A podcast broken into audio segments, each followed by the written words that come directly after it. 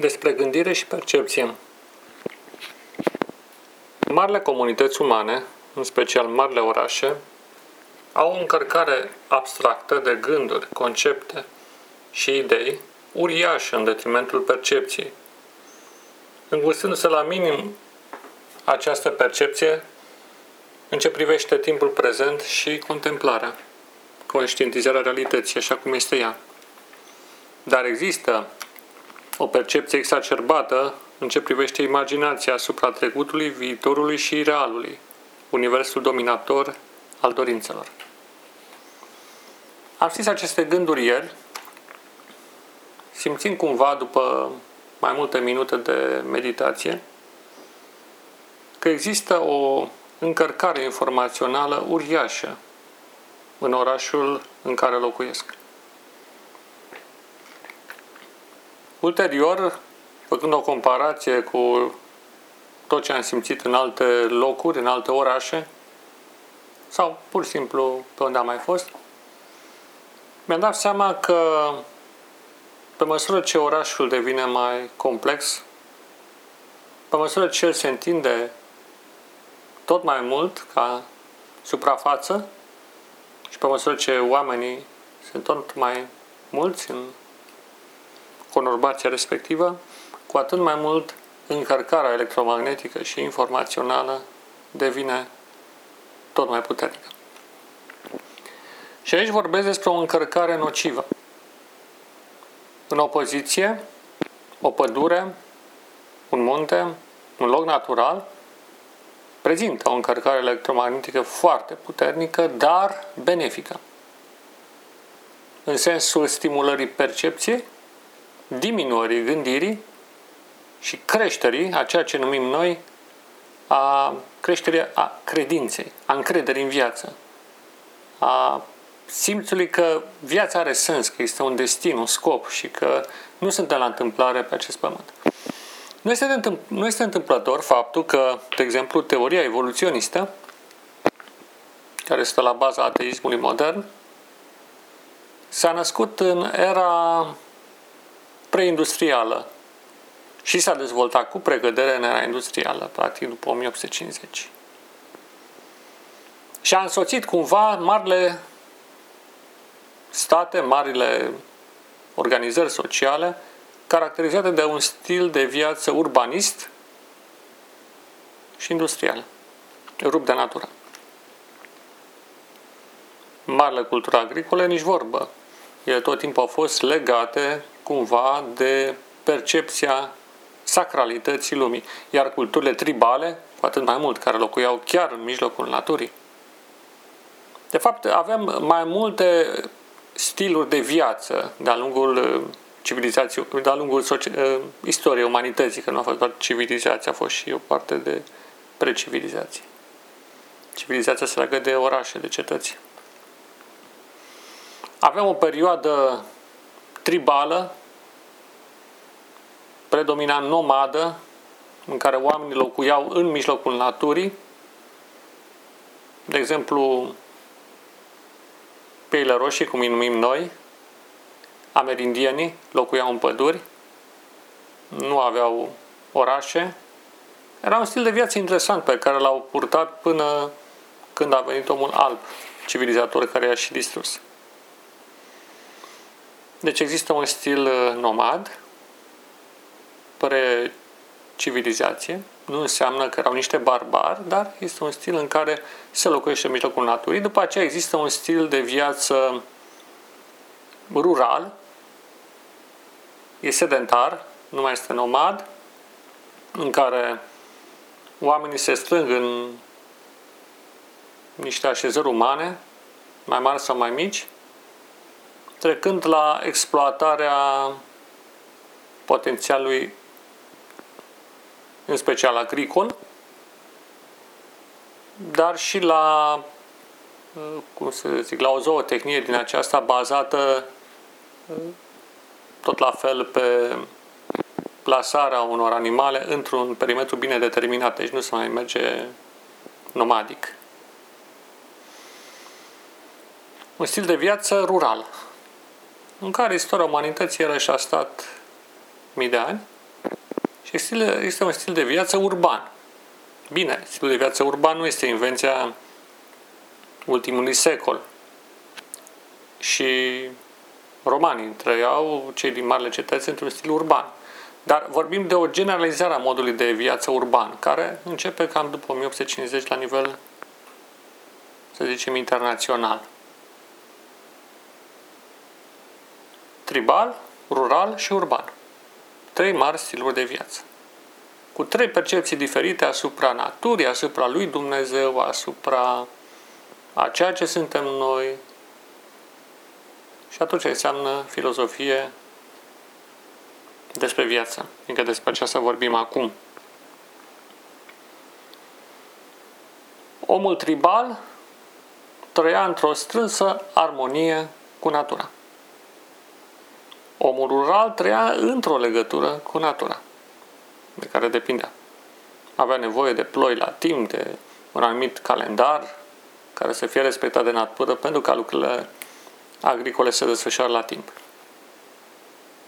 Omul urban însă este oarecum independent de natură. El are o concepție detașată de natură, chiar împotriva naturii, chiar se războiește cu natura încercând să o domine sau chiar să o elimine ca pe un adversar. Este exact ce se realizează prin expansiunea urbană și industrială și chiar și agricolă. Că vorbim despre o agricultură industrializată, nu mai vorbim despre agricultură în sensul în care exista acum un secol. Și cu cât oamenii au evoluat către acest urbanism, către această strângere în mari centre, cu atât concepția despre lume și viața a devenit mai sterilă, mai atee și mai abstractă. Omul tribal avea o foarte fină cultivare a percepției. Era și nevoie în mijlocul naturii era în competiție cu animale sălbatice, era în competiție cu multe lucruri. Dar percepția naturii era foarte, foarte dezvoltată. Percepția, în general, era foarte dezvoltată. Simțurile asemănătoare cu cele ale animalelor erau extraordinar de bine dezvoltate. Vorbim de văz, auz, miros, gust. Omul rural are ceva din simțurile omului tribal, dar nu așa de bine dezvoltate el totuși are un simț al marilor cicluri ale naturii și nu întâmplător religiile pe care le cunoaște în momentul de față, marile tradiții provin din timpul rural, în care oamenii și-au imaginat un fel de ordine universală care guvernează cosmosul, legat și de nevoie foarte strictă ca această ordine să fie asigurată pentru desfășurarea ciclului agricol, fără de care întreaga civilizație s-ar fi prăbușit. Omul rural era foarte superstițios și avea un simț al sacului derivat din natura muncii pe care o făcea. Omul industrial, omul urban, nu mai are percepția asupra sacului. El își pune întrebări asupra existenței lui Dumnezeu, asupra existenței unei forțe superioare, cade în existențialism, în disperare, încearcă să-și definească proprii Dumnezei nu reușește. Omul industrial este cel, omul urban este cel mai nefericit dintre toți, e rupt de natură, rupt de rădăcini, el trăiește într-un univers paralel cu cel al lumii, lumii naturale și nu întâmplător, el are cel mai mult dezvoltată partea de gândire, de imaginație, dar mult mai puțin dezvoltată partea de percepție, mai ales percepția realului, a prezentului.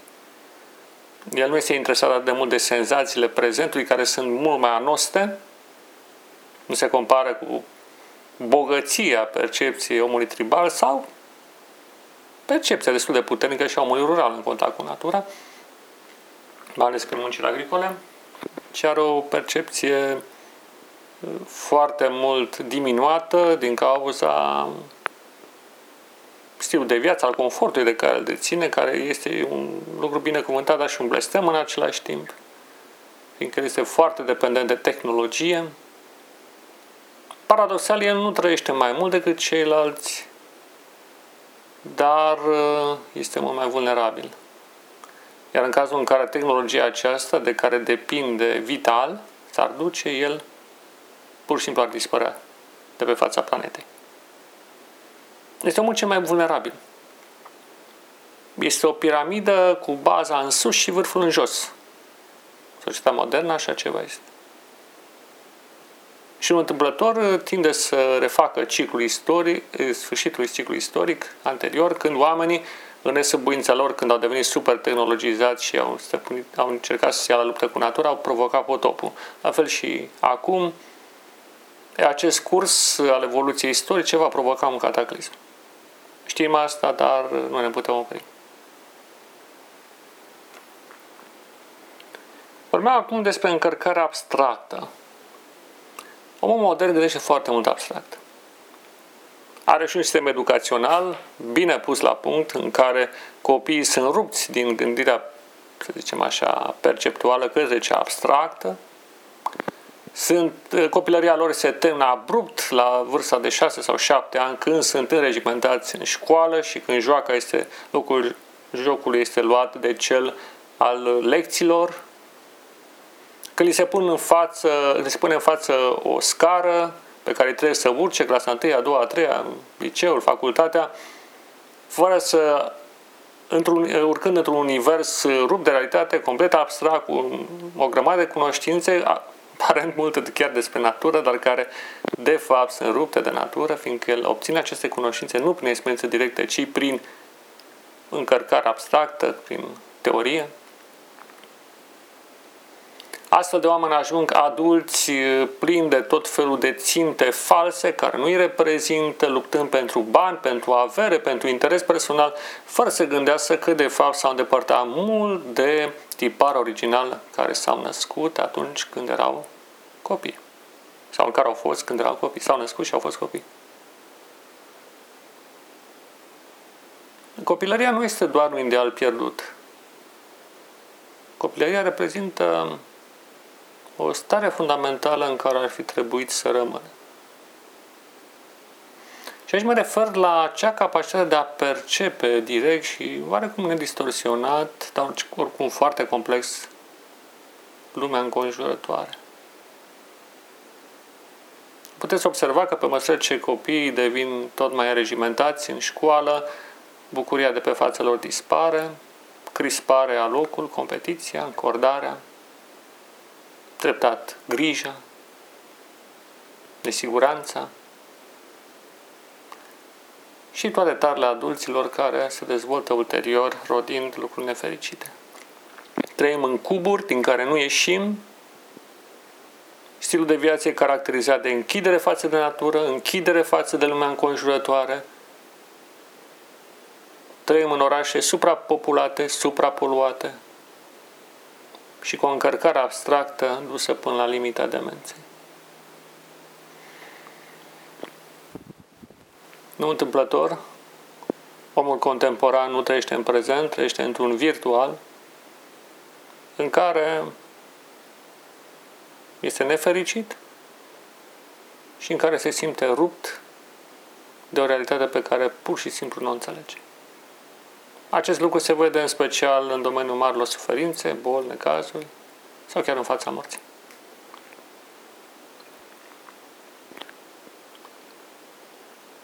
Meditația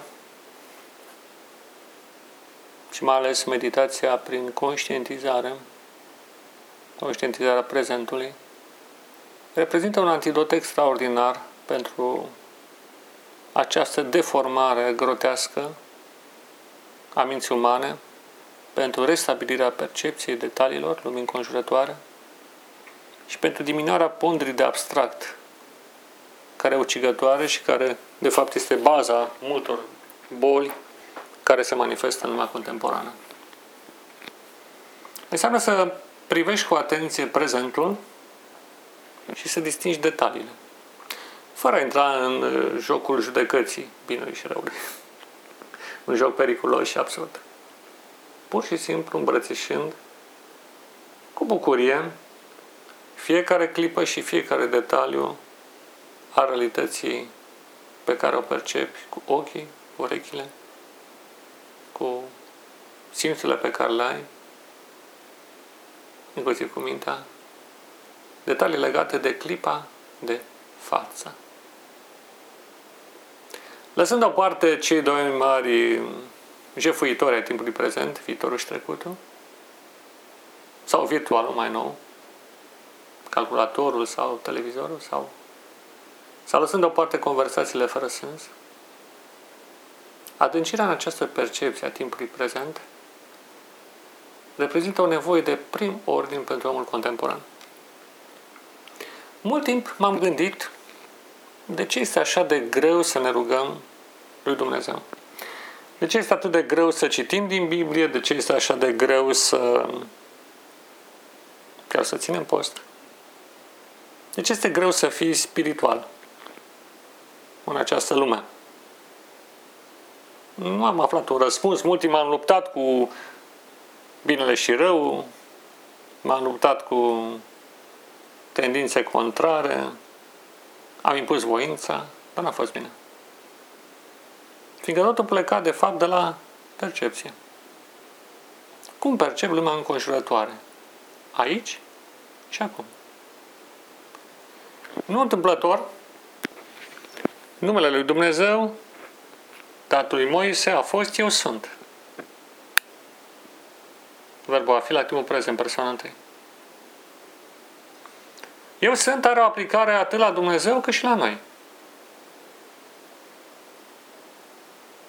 Este vorba, în primul rând, de un exercițiu de percepție. Dacă noi vom putea să distingem timpul prezent și ceea ce există la acest, în cadrul acestui timp,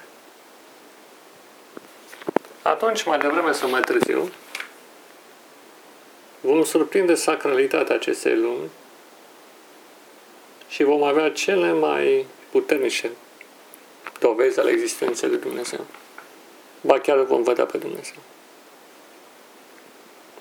Ca la meditație asupra timpului prezent, conștientizarea realității aici și acum reprezintă poartă de intrare într-un mare templu. În templul Dumnezeului care a creat cerul și pământul, în realitățile pe care le descrie Biblia, care sunt prezente, și în ultimul rând, îl vom descoperi pe Hristos. Și chiar, nu în ultimul rând, ne vom descoperi chiar pe noi înșine. Însă despre acest lucru vom vorbi data viitoare. Până atunci, vă îndemn, atât cât aveți ocazia, să vă bucurați de frumusețea naturii și să nu uitați să trăiți la timpul prezent. Viața este mereu aici și acum, oriunde vă aflați. Domnul să fie cu dumneavoastră. Amin.